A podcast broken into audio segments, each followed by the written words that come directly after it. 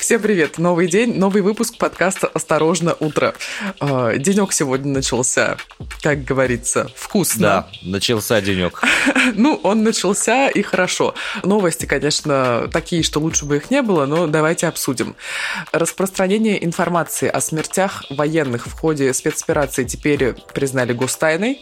То есть, если распространять такую информацию, последует наказание. Новый виток, можно сказать, запретов для российских СМИ. Также есть информация о количестве срочников, которые принимали участие в спецоперации, а вот в Министерстве внутренних дел появляется новая структура. Для чего же, для чего же, да. Для чего же, которая будет в том числе регулировать общество и все процессы в обществе при введении военного положения. Но это не все, не будем вас пугать, а то мы уже испугались с утра, но сейчас подробнее расскажем, стоит ли пугаться или нет. Это подкаст «Осторожно, утро». Двое из Сибири разбираются в том, что происходит в окружающем нас с вами мире. Арина Тарасова из Красноярска. И Иван Притуляк из Омска. Начнем. Итак, теперь официальные сообщения о смертях российских военных в Украине признали гостайной. Это определенная новая угроза для журналистов. Суд в Калининградской области признал информацию о погибших российских военных, опубликованную на сайте псковского издания сиксти точка ру, гостайной и постановил ее удалить. В публикации была собрана информация, обнародованная ранее местными органами власти. Юристы называют это решение в кавычках очередной атакой на свободу СМИ и считают его признаком ужесточения военной цензуры. Интересный момент. Стоит обратить внимание, что периодически там раз в две недели, там раз в неделю появляются сообщения в локальных СМИ, омских, сибирских, еще каких-то, о том, что какие-то из людей вот действительно во время выполнения спецоперации погибли. И теперь хочется понять, эта информация тоже уже все, ее тоже уже нельзя распространять. А если это делают губернаторы непосредственно, вот как, допустим, у нас в области это происходит, это как с этим? Ну, больше не будут, значит? Ну, скорее всего, да, там прислали им какую-нибудь бумажечку, темничек. То есть родители тоже не могут. Судя по всему. А интересно, вот публикация сообщения о прощании, допустим, это является нарушением гостайны или не является? Очень много вопросов, Вань, потому что большое количество региональных СМИ публиковали списки погибших для того, чтобы, ну, как бы, жители этого региона были в курсе, а сколько вообще человек с их земли непосредственно погибли на спецоперации в Украине. Такое происходило в Бурятии. Там журналистки собирали список, по-моему, Люди Байкала, признанные иностранным агентом СМИ, собирала список погибших на спецоперации в Украине, и им звонили родственники, просили добавить туда, собственно, их солдат, которые погибли тоже на Украине.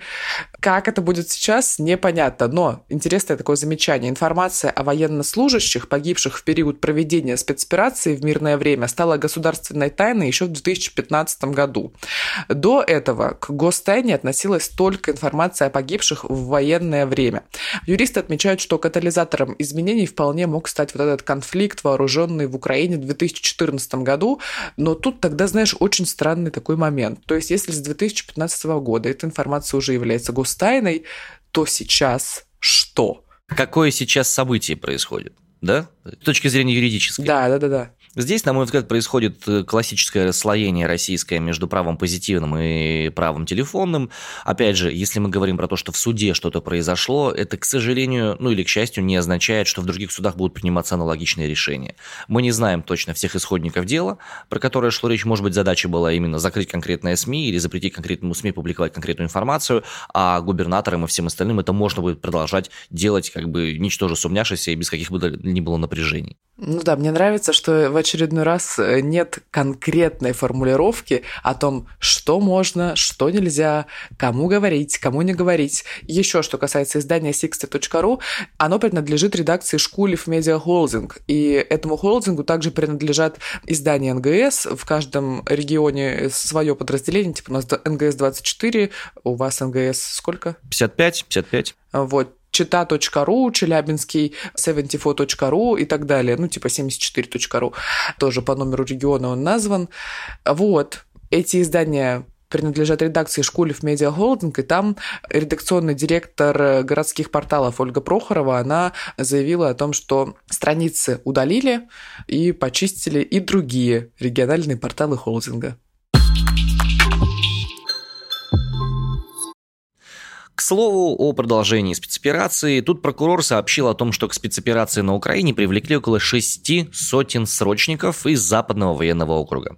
только из Западного военного округа. седьмого июня информация пришла от Интерфакса. Военный прокурор Западного округа Артур Егиев сообщил, что к участию в спецоперации привлекли шестьсот солдат-срочников, в результате чего двенадцать офицеров понесли за это ответственность. А он что-то не то сказал, я не понимаю, или он случайно проболтался? Нет-нет-нет, это, судя по всему, официальная информация. Тут в чем фишка? второго марта в Минобороны заявляли, что военнослужащие в срочной службе в спецоперации на Украине не участвуют. восьмого марта об этом сообщил президент Владимир Путин. А вот девятого марта официальный представитель Минобороны РФ Игорь Коношенков сказал на брифинге, что обнаружились некоторые факты присутствия военнослужащих срочной службы в частях российских вооруженных сил.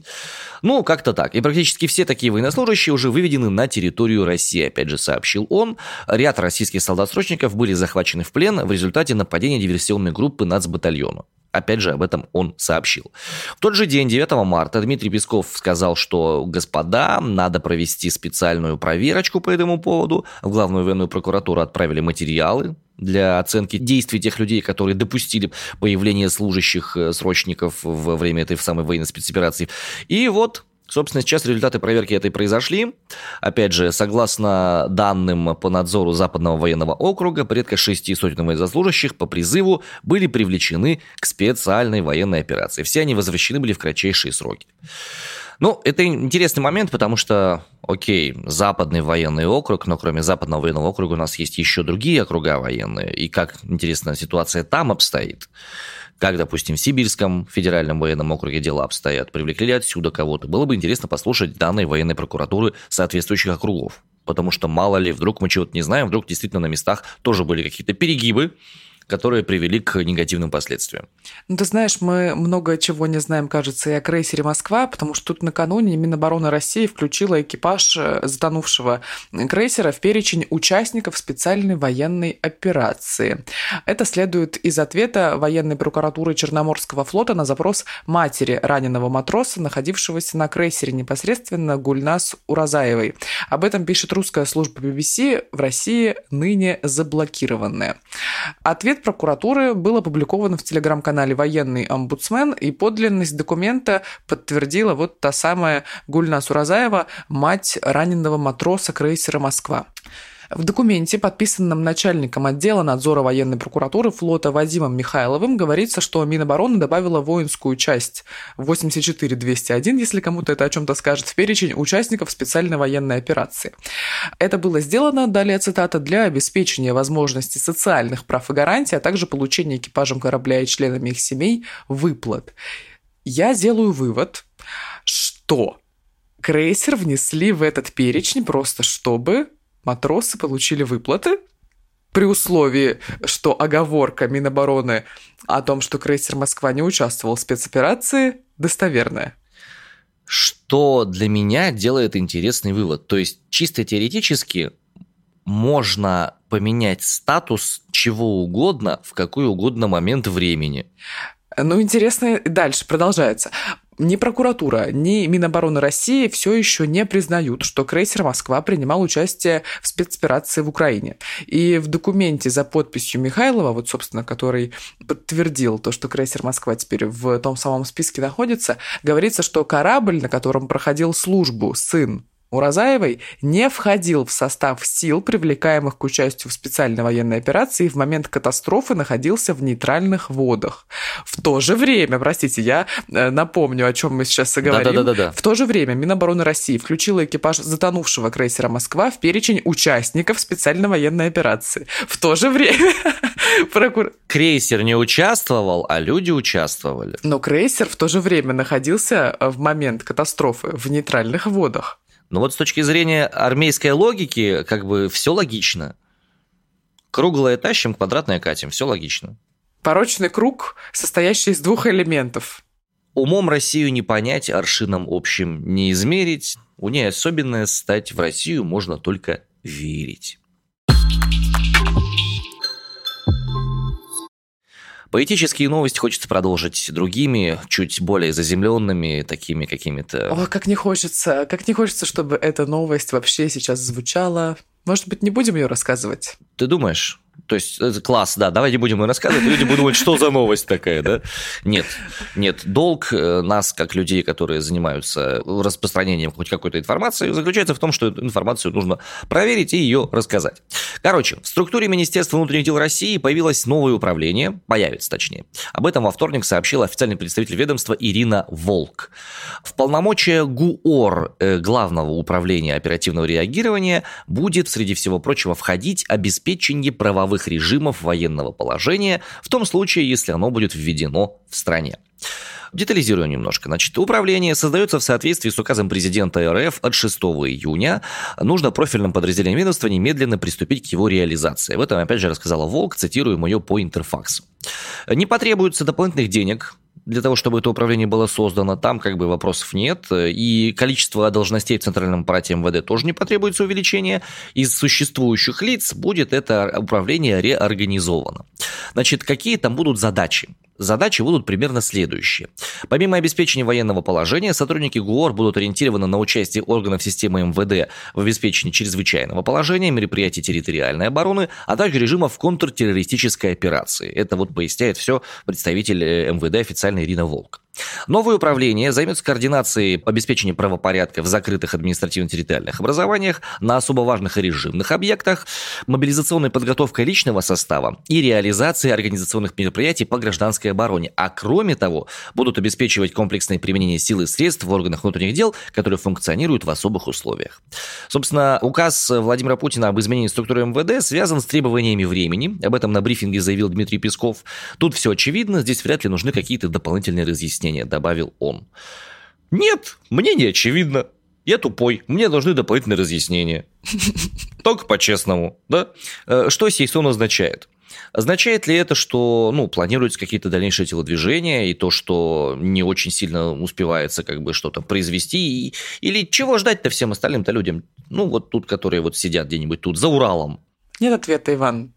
Какая разница, за Уралом мы сидим, или где-то в Москве, или на юге благословенной России, это не важно. Меня беспокоит то, что у нас отдельное ведомство создается, которое будет регулировать ситуацию в стране в условиях военного положения.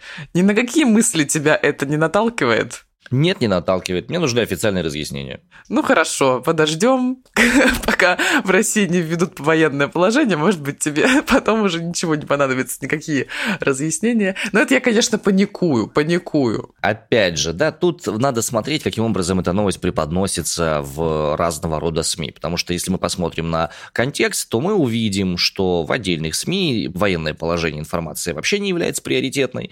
Там говорится о том, что обеспечивать будут безопасность на организации. Организациях атомного комплекса. И... А раньше эта безопасность там была не нужна или что, я не понимаю? Нет, там просто немножко по-другому было. Арин, там сложные структуры, там, учитывая, что еще и Росгвардия к этой ко всей истории подключается и все остальное, там это все административные нюансы, да. Вот эти сложные структуры, это что-то из серии в очередной раз, ой, там слишком сложно, я вникать в это не буду, там как-нибудь сами решат, а потом хлоп, проснулись, военное положение в России ввели. Ну, напомню, что некоторые персонажи таки ратовали за то, чтобы со стартом спецоперации было введено вышеупомянутое военное положение, чтобы как будто бы, ну, уже все признали, что что-то идет не так. Вот, а тут, видишь, идет все так, как оно должно идти. Оно и видно. Судя по всему, и в рамках происходящего, да, делается все, что необходимо. Это должно быть сделано в отношении всего того, что можно сделать. А помните, в прошлом году те из вас, кто писал «Тотальный диктант», писали его по тексту Дмитрия Глуховского. Так вот. А вот зря. Зря писали? Да. Ладно, забудем, забудем эту деталь. Никто ничего не писал по тексту Дмитрия Глуховского, потому что накануне писатель в своем телеграм-канале рассказал, что МВД объявило его в федеральный розыск по обвинению в дискредитации вооруженных сил России в социальной сети. Глуховский написал, что его обвиняют по части второй статьи двести семь точка три Уголовного кодекса. Это публичное распространение заведомо ложной информации об использовании вооруженных сил России с отягчающими. Как сообщили РИА Новости, со ссылкой на пресс-службу Басманного районного суда Москвы, Глуховского заочно арестовали еще тринадцатого мая. А в базе данных розыска МВД говорится, что писатель разыскивается по статье Уголовного кодекса. Что это за статья и в каком статусе Глуховский проходит по делу, не уточняется на сайте МВД. МВД. Сам писатель рассказывал, что находится за границей. Недавно с ним вышло интервью на YouTube-канале у Ирины Шихман, и он также, непосредственно сам Глуховский, открыто осуждает специальную военную операцию в Украине. Напомним, тем, кто не в курсе, Дмитрий Глуховский, автор постапокалиптических романов «Метро две тысячи тридцать три», «Метро две тысячи тридцать четыре» и «Пост», романа антиутопии «Метро две тысячи тридцать пять. Будущее», обладатель огромного количества премий, самых разнообразных, как российских, так и международных, типа «Еврокон», «Утопия Тейлс», «Ника». Например, из последних это премия журнала джи кью, на которой он, кстати, выступил с речью, которую можно считать, в принципе, пацифистской. А что касается романа «Пост», непосредственно с этим текстом Глуховский и приходил к Ирине Шихман на ее так называемый видеокнижный клуб, и там они его обсуждали. Это, конечно, книга, такое ощущение, что очень и очень актуальная. Я ее тоже слушала, половинку примерно. Ну, как будто и не антиутопия вовсе. Кстати, о книгах. Тут в Украине происходят тоже довольно интересные процессы. По словам первого замминистра образования и науки Украины Андрея Витренко, многие книги русских писателей планируют полностью убрать из образовательной программы украинских школ. Об этом седьмого июня сообщает э, власти Украины по сообщениям ТАСС, соответственно. Планируется исключить из школьной программы роман Льва Толстого «Война и мир», поскольку в нем усматривается воспевание российской армии. По словам, опять же, Андрея Витренко, многие книги русских писателей планируют полностью убрать из программы украинских школ. Но, в свою очередь, там будет усилен национально-патриотическое воспитание блок. В частности, перемены коснутся школьного предмета «Защита Отечества». Будет отдельный блок, который будет касаться противоминной деятельности, об этом Витренко сказал. Будут внесены изменения в методику преподавания истории Украины Украины и мировой истории. Об этом добавил непосредственно замминистра. Вот такая вот история. Продолжается расслоение и на культурном, и на интеллектуальном уровне между нашими странами. И я, честно говоря, уже с большим-большим трудом себе представляю, каким образом вообще может происходить обратное слияние? Реабилитация всех этих вещей. Ну, прям не знаю. И ужасно в том, что если мы так взглянем внимательно на Российскую Федерацию, то у нас этнос, ну как, не этнос, а, конечно, национальность украинец, она третья по распространенности, по последним данным там Росстата. И каким образом планируется вот этот вот размежевание преодолевать, я просто не понимаю. Ну, то есть, как будто бы это уже невозможно. Как будто бы уже никогда не случится обратного процесса. Сколько бы там кто ни говорил, сколько бы кто ни утверждал. Ну, Вань, никогда не говори никогда, потому что из сегодняшнего дня нам слишком далеко не видно. И, ну, да. Наверное, какие-то представления вообще иметь мы навряд ли можем, да, по этой теме. Ну, наверное, поживем, увидим. А в России подорожало мороженое на целых двадцать семь процентов, представляете? Но на самом деле последние пару лет я прихожу в магазин, смотрю вот в эти огромные холодильники, и там вот эти ценники еще хаотично разбросаны, и там непонятно, что стоит сто пятьдесят, а что сорок рублей. Но раньше нормальная цена мороженого была сколько? Ну, пятнадцать рублей за стаканчик. А вот с января этого года вафельный стаканчик мороженого в России подорожал на двадцать процентов, сообщает РИА Новости со ссылкой на аналитиков Атолл Онлайн. По подсчетам экспертов, средняя стоимость ста граммов мороженого выросла на двадцать семь процентов, а за аналогичный период прошлого года мороженое подорожало примерно на девять процентов. Ой, ну, связывают подорожание с ростом себестоимости примерно на двадцать пять - тридцать процентов на фоне нестабильной экономической ситуации. В частности, выросла стоимость сахара, его доля в себестоимости мороженого оценивается в четырнадцать процентов. А также, по словам специалистов, для производства мороженого требуются стабилизаторы и эмульгаторы, которые в основном закупаются в Дании и Италии, а они тоже подорожали. Жрем снег. У кого-то нет снега. Ну, вообще, э, ну что, ну, можно не есть мороженое, да, при случае. Ну да, если у вас кончился хлеб, ешьте пирожные, да? Кончилось мороженое, жрите, не знаю, снег. В Сибири снега много, приезжайте к нам. Реально, у нас до сих пор холодно. Неправда, у нас нет снега, у нас плюс сколько, двадцать сколько? Сегодня. Ну и все, и курс на потепление, к счастью. Я уже устала ходить в шапке, в куртке осенней. Правда, какой ужас. В шапке, в куртке и в вязаных рейтузах. Знакомо ли тебе это слово «рейтузы», Арина? Знакомо, Иван. Да ты чё? Ну ладно. Название слова «отпуск» меня слегка беспокоит. То есть как будто тебя кто-то держит и потом отпускает. Угу. Это звучит как, не знаю, как будто это крепостной крестьянин, которого, ну, на, иди, попасись на вольных хлебах. Но, что характерно, именно это значение слова «отпуск» очень актуально к новости, которую мы хотим сейчас с вами обсудить. Короче, турфирма из Исландии придумала специальный сайт, на котором за вас на рабочие письма в отпуске будут отвечать лошади. Исландские лошади. Называется эта штука «Аутхорсинг». Не аутсорсинг, а аутхорсинг. Ну, со всей очевидностью, что лошадки пользоваться клавиатурой не могут, поэтому для них специально изобрели огромную электронную клавиатуру, и на этом сайте можно посмотреть видео, как эти лошадушки набирают копытами, бьют по большим клавишам ответ на некое письмо. В чем механика всей этой истории? Если вы едете отдыхать в Исландию, да или даже не в Исландию, просто поехали в отпуск, вы можете оставить свой имейл, вы можете оставить э, свое имя и фамилию, и вы можете в качестве автоответа на вашу рабочую почту поставить сообщение, которое написала лошадка. Там будет написано: «Уважаемый автор входящего письма, такой-то, такой-то сейчас находится в отпуске до такого-то, такого-то числа. Он пользуется услугами аутхорсинга». И вот эта симпатичная лошадка, у которых, кстати, очень классные имена, сейчас я их даже тебе назову, можно три лошадки на выбор взять, и они будут твоими авторами. Одну зовут Литластьярнафрахвитярхольти, другую зовут Хримнирфрахван, и третью зовут Хеклафрапоркисхолли. Я выбираю первую. Или Поркисхолли. Да, Литластьярнафрахвитярхольти. Не, мне понравилась Хримнирфрахвамья, она симпатичная самая, у нее челочка такая прикольная. Так вот, ссылка на видосик, где эта лошадка пишет ответ на письмо. И потом текст этого самого ответного письма. Ну, сама понимаешь, что ответное письмо выглядит как набор букв, просто там подряд набранный. Да-да-да. Но очень симпатичная история. Несколько строчек лошадка напечатала. Но это как некоторые люди, когда уходят в отпуск, ставят себе на аватарку в Телеграме непосредственно свою фотографию, на ней пишут просто поверх, как будто печать: «Я в отпуске». Ну, типа, чтобы им не писали, наверное, по работе. Вот можно обратиться, и кони за вас все решат, все вопросы. Ах, если бы, ах, если бы...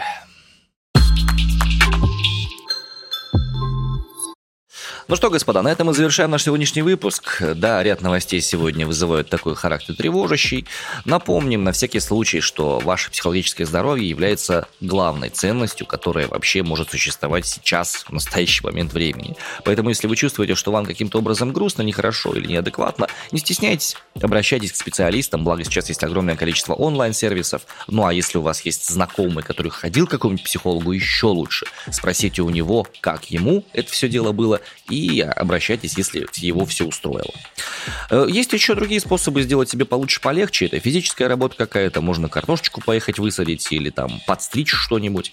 Ну и просто хорошие прогулки с интересными людьми, будь то живьем общение или в ушах общение. Это тоже отличный способ привести себя в хорошее настроение и состояние. На этом наша сегодняшняя с Ариной вахта заканчивается. С вами были на связи Арина Тарасова из Красноярска. Иван Притуляк из Омска делился с вами психологическими советами в том числе. Ну Ну и на этом мы завершаем. Всем пока, обнимаем, целуем, любим. Приезжайте в Сибирь, у нас тут места много где гулять, прям валом. Пока.